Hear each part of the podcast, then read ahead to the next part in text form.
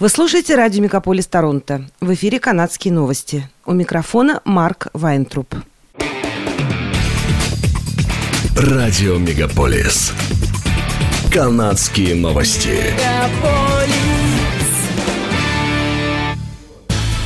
В эфире «Канадские новости» у микрофона Марк Вайнтруп. Бывший управляющий Центробанка Канады Марк Карни предупредил, что канадская и мировая экономики движутся к рецессии. Статистическое управление Канады сообщило, что цены на продукты питания продолжают расти по всей стране, несмотря на то, что годовой уровень инфляции снизился до 6,9%.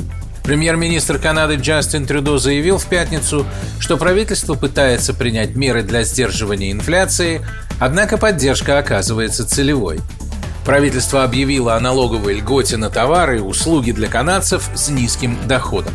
Правительство поможет канадцам заплатить за аренду и предоставить бесплатную стоматологическую помощь пятницу 21 октября в Канаде вступил в силу национальный мораторий на продажу ручного огнестрельного оружия. Об этом в Твиттере объявил федеральный министр общественной безопасности Марко Мендичино. Отныне запрещено покупать, продавать или передавать пистолеты в любой точке Канады. Эти планы были обнародованы либералами еще в мае. Целью этого была борьба с насилием, связанным с применением огнестрельного оружия. Тем временем законодательство позволит элитным стрелкам-спортсменам и далее покупать ручное огнестрельное оружие. Исключение, которое некоторые хотят расширить, чтобы включить в него более широкий круг любителей стрельбы. Члены второй оппозиционной партии Квебека отказались присягать на верность королю Карлу III, как того требует Конституция Канады. Три члена партии «Парти Кебекуа», избранные в законодательном собрании провинции в начале этого месяца, принесли присягу на верность народу Квебека, но не монарху. На прошлой неделе 11 членов партии Quebec Solidaire, которая, как и PQ, поддерживает суверенитет провинции, также отказались присягать на верность королю.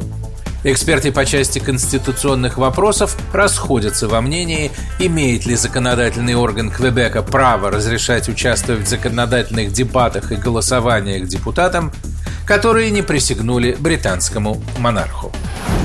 Заблокировать обмен новостным контентом на своей платформе в Канаде пригрозила администрации соцсети Facebook из-за опасений по поводу законодательства, которое заставит цифровые платформы платить издателям новостей.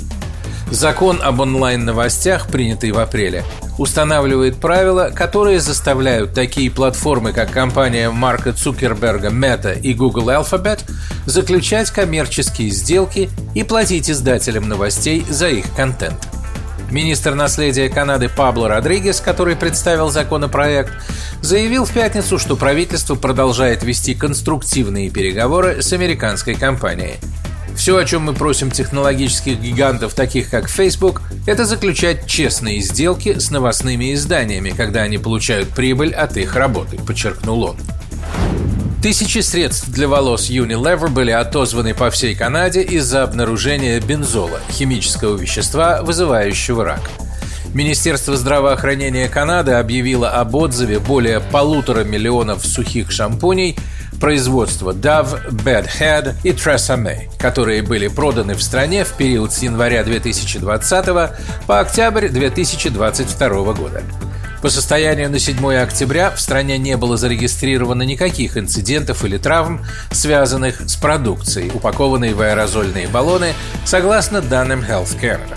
Тем не менее, потребители должны немедленно прекратить использование отозванного продукта и утилизировать его в соответствии с инструкциями по утилизации на упаковке, говорится в сообщении агентства. Отзыв происходит не только в Канаде. В США также были отозваны сухие шампуни Dove, Nexus, Swave, Tigi и Tresemme. Компания Unilever заявила, что люди, купившие отозванные продукты, получат возврат денег или компенсацию. Canada Jet Lines открывает новый маршрут между Торонто и Ванкувером перед рождественскими праздниками.